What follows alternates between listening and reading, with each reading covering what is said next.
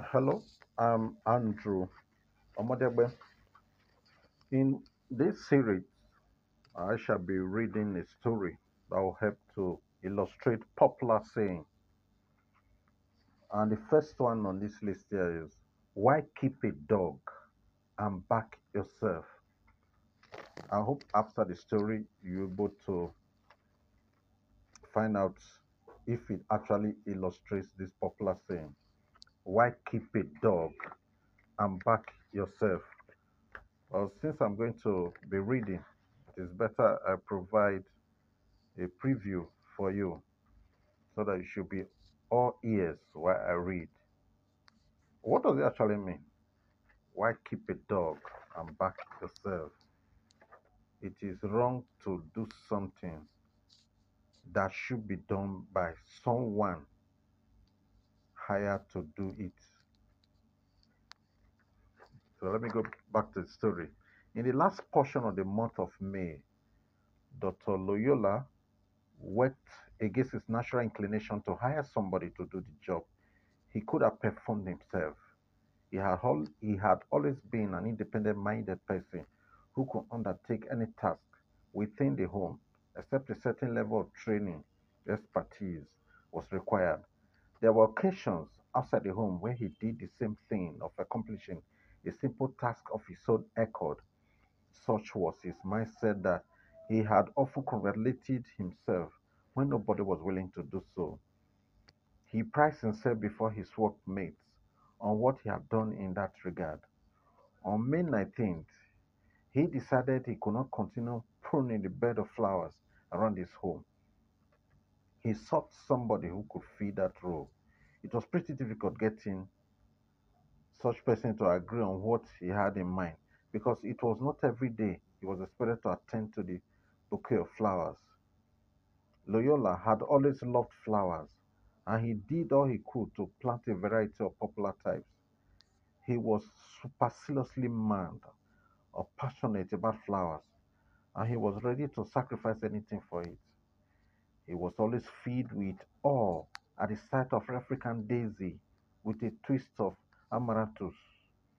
At the backdrop would be the purple milkweed and the violet pink and white flowers.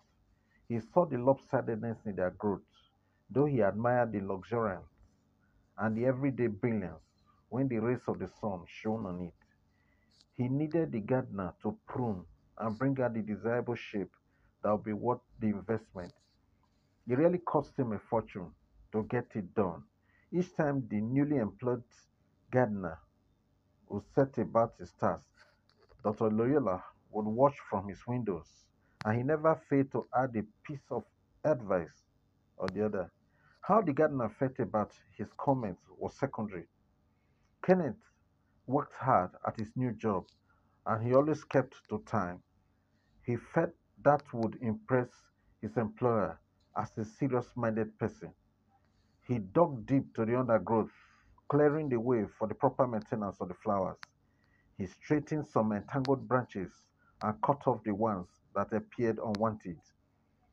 Time Loyola saw the heap of branches cut down, he would question Kenneth over it. He was unfortunate to have the right equipment for his job, but he felt a strain of unease at the presence of his employer. Before he started out in his daily schedule, he would be lectured and taken through his meta pieces. It was like his employer was an authority on flowers, and he had a strong intention of labeling the gardener as one of the low intelligence or a difficult to adapt person. At the beginning of a new year, when the rest of the family had not returned from a native home visit, Dr. Loyola was finding it extremely difficult to cope with kitchen regime and other unforeseen chores. He felt what he had to eat would be as light as a gossamer. He would not bother anybody about it. He was even happy to see his wife and his two children off with their mother, though he looked forward to their return soon enough. He kept up with the pace of domestic activities when he saw how the gardener had settled down to his job, and he only needed a little supervision. When it came to preparing his meals, he thought he could reenact his boyhood days of rolling up his sleeves for a nice cuisine section. He promised himself a light and rustled up meal in the morning, eat out in the afternoon at work, and settle for a well prepared and satisfactory meal in the evening. That was exactly where he could not resolve the hiccup. He could return and assume the strength he had in the morning, walked sluggishly to the kitchen area, and ultimately make a mess of himself. There was a particular time he mistook the sink for the fireplace because he was really dog tired. Immediately he ran an advertisement for a qualified cook and a domestic servant. He felt he was going to be fulfilled. His present need would have been met after a week of experimentation. She was recommended by one of his subordinates in his hospital job. She was a physically strong, like one of this village bred, and tolerably neat. She had these religious airs about her, and she would talk about it for ages. She had agreed to come in the morning and the evenings because she lived a stone's throw from Dr. Loyola's house. She was good at her job, but he needed her to do something close to his palate. Once in a while, he would pop in to instruct her what and what she should not add. No matter how light and whatever the shape the meal was going to take, he had his own contribution to make. It was as if he must be physically present before she could turn out a good meal. He had even gone to the extent of reminding her that meals must be done on his return in the evenings, which she complied with. She could have felt irate at intrusion. She did have the guts to remind him. She never did. There were unfortunate incidents in which his input made a complete disaster of many unfortunate meals. She hoped he could realize how worrisome that was to her. Mrs. Rotimi bit her lips and knees at this, and she looked forward to the day he would let her do her job. It was after four years it occurred to Dr. Loyola that he needed to change many of the clothes in his wardrobe. He had never grown to like tight fitting trousers and shirts, jumped up trousers and shorts to go with it. He saw himself discarding such clothes and he was desirous of getting new ones. He seriously planned to get wraps of clothes and wraps of cloth and get a tailor to have them sewn to his taste. Because of the sense of urgency that attended it, he felt it was going to be a quick fix. He prayed the tailor would not be very much occupied to have his work done on time. It would be too tiresome for him to wait to have it done. He loses patience easily, and he wondered what would become of him at the tailor's failure. He had worked for him in the past. He had even worked for some of his friends. Why would he spend time convincing him on why he should fast track his own work? So he made up his mind to visit the tailor on a Saturday morning, which he felt would be less busier than the weekdays. He met mountains of cloth and he kick-started on what he needed the tailor to accomplish. Each time he picked up a particular wrapper of cloth, the tailor would watch him for donkey's years, showing an illustration from a fashion magazine. It was quite interesting watching Dr. Loyola and some of his customers were delighted at his show of pretended expertise at the tailoring job. It was his voice that went in crescendo and diminuendo that really fascinated all and sundry. The apprentices would stare and chuckle at his remonstrations and gesticulations. They would nod at his unexpected compliments and withdrew to his, their shares at his caustic statements. He was a daring do sort of person in picking up a measuring tape and other tailoring tools to define and outline what shape and size of clothes he needed. The penalty for not fulfilling it was grave, though his seriousness of it was diminished by his intermittent smiles. Again and again, Loyola went from the hemline to the grommet.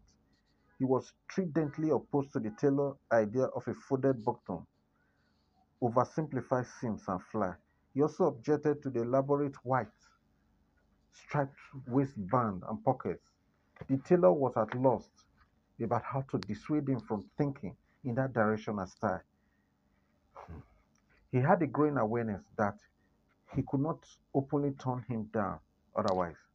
He would lose one of his steady customers. When it came to the shirt, Dr. Loyola sat deliberately to point out how the front panels would bulge out and be ornamented with elegant fabric. He would rather he had a multicolored front placard than a plain one. The collar band had to be embedded with padded out materials, and the same with the cuff of the long sleeves. Each time the tailor seemed to have resisted his move, he would checkmate him. He repeatedly reminded him that he did not want the sewn clothes to be fits and starts. So the belt loop, back yoke, and back rise must be in symmetry. If Mr. Tochukwu had to satisfy his customer, he had pretty well let Dr. Loyola in on his every step. His wife had called to inform Dr. Loyola the day she would finally return home. His immediate concern was his Lexus RS 300 model, which had broken down. He had a minor accident with a taxi cab, and the damages were shared. Most of the parts were malfunctioning, and his intention was to call a mechanic to assess the level of damage and what repairs could be quickly effected. This was the car his wife normally used while he was while his was the BMW i8 now with his wife. He needed to get the repairs right away. The mechanic was quick to point out the crack on the windscreen and the wiper blade that had gone rickety. There was a visible dented on the right chassis while still pointing out the malfunctioning engine, oil filter, oxygen sensor, and hoses. Those were the internal parts which he eventually gave the cost of. It was while haggling for the price of the item that he almost lost his temper. The mechanic was very much at home with what the damage in the car entailed, but Dr. Loyola was not prepared to toe his line. He remembered he had done a bit of auto mechanics at a very young age, precisely in his teens. He really had to see the mechanic down to point out what needed to be done. He drew up plans, which he elaborated on, and after working out the major repairs to be carried out, he handed the copy to the mechanic. If the car could be kept in good shape before her return, he would be happy about it. The following day, the mechanic arrived with two of his apprentices and set about fixing the minor areas. Dr. Loyola wore his gloves and brought out his tools to work on the suspension brake pad and the battery cables. He wasted no time in reminding the mechanic the area of the engine he will work on next. He lay underneath the car, pointing and explaining the speedo steering knuckle. He went further to check the sway bar bushing, and he could tell if they were in order or not. The mechanic, Mr. Taiwo, was pleasantly surprised that the man who had employed him to examine his car had set about doing part of his job. At the end of the day, Dr. Yola had got himself worn out. On the eve of his wife's return, he thoroughly examined what he had done with his life. He was not too happy. He had almost taken over the duties he had assigned to others. He had been keeping the dog while backing himself. It was telling much on his health and his precious time. On realizing it was wrong to do a chore that should be done by someone hired to do it, he vowed not to repeat that experience.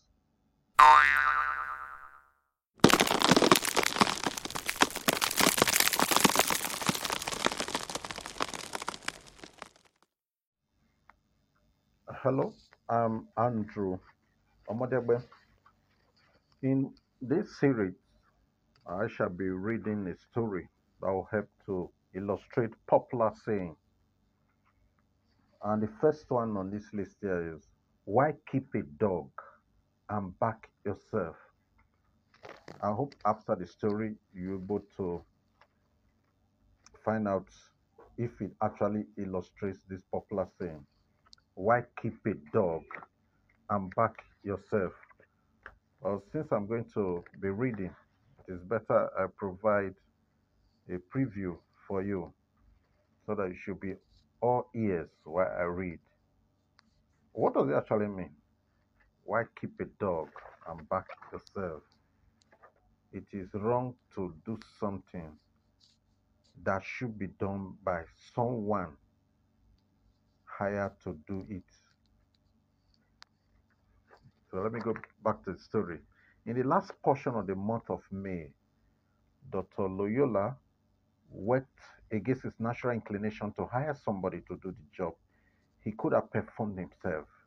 He had, al- he had always been an independent minded person who could undertake any task within the home, except a certain level of training, expertise was required. There were occasions outside the home where he did the same thing of accomplishing a simple task of his own accord. Such was his mindset that he had often congratulated himself when nobody was willing to do so. He prized himself before his workmates on what he had done in that regard. On May 19th, he decided he could not continue pruning the bed of flowers around his home. He sought somebody who could fill that role. It was pretty difficult getting such person to agree on what he had in mind because it was not every day he was expected to attend to the bouquet of flowers.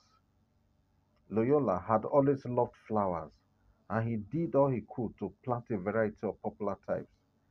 He was superciliously mad or passionate about flowers and he was ready to sacrifice anything for it.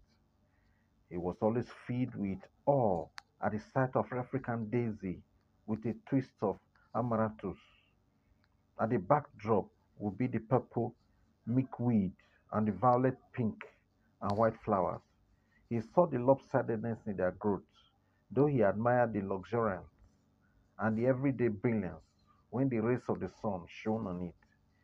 He needed the gardener to prune and bring out the desirable shape that would be worth the investment. It really cost him a fortune to get it done.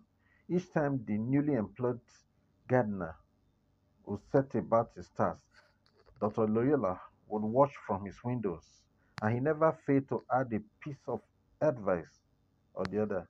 How the gardener felt about his comments was secondary. Kenneth worked hard at his new job, and he always kept to time. He felt that would impress his employer as a serious minded person. He dug deep to the undergrowth, clearing the way for the proper maintenance of the flowers. He straightened some entangled branches and cut off the ones that appeared unwanted. Each Loyola saw the heap of branches cut down, he would question Kenneth over it. He was unfortunate to have the right equipment for his job, but he felt a strain of unease at the presence of his employer. Before he started out in his daily schedule, he would be lectured and taken through his meta pieces.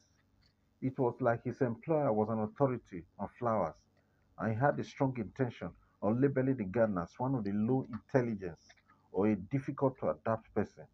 At the beginning of a new year, when the rest of the family had not returned from a native home visit, Dr. Loyola was finding it extremely difficult to cope with kitchen regime and other unforeseen chores. He felt what he had to eat would be as light as a gossamer. He would not bother anybody about it.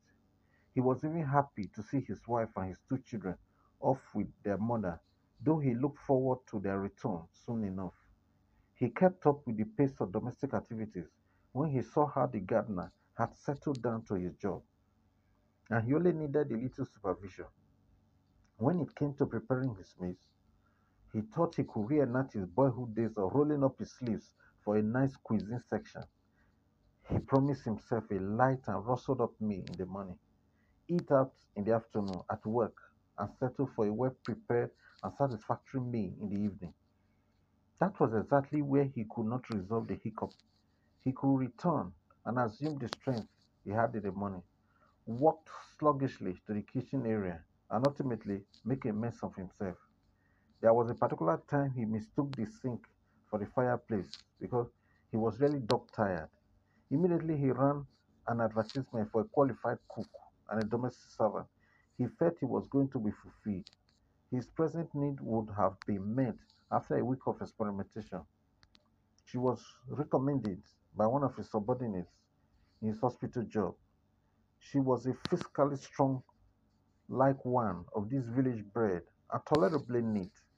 She had these religious airs about her, and she would talk about it for ages. She had agreed to come in the morning and the evenings because she lived a stone's throw from Dr. Loyola's house. She was good at her job, but he needed her to do something close to his palate. Once in a while, he would pop in to instruct her what and what she should not add.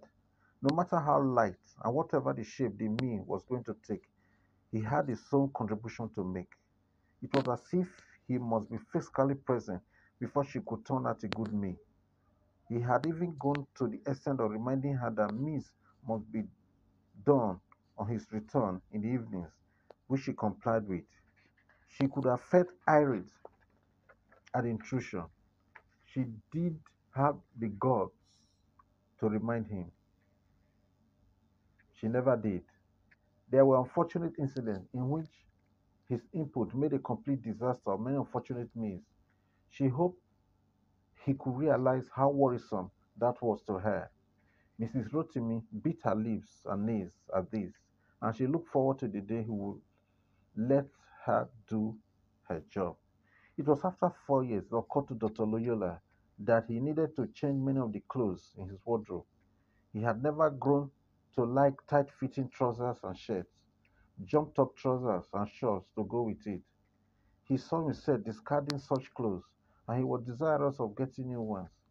He seriously planned to get wraps of clothes and wraps of cloth and get a tailor to have them sewn to his taste. Because of the sense of urgency that attended it, he felt it was going to be a quick fix.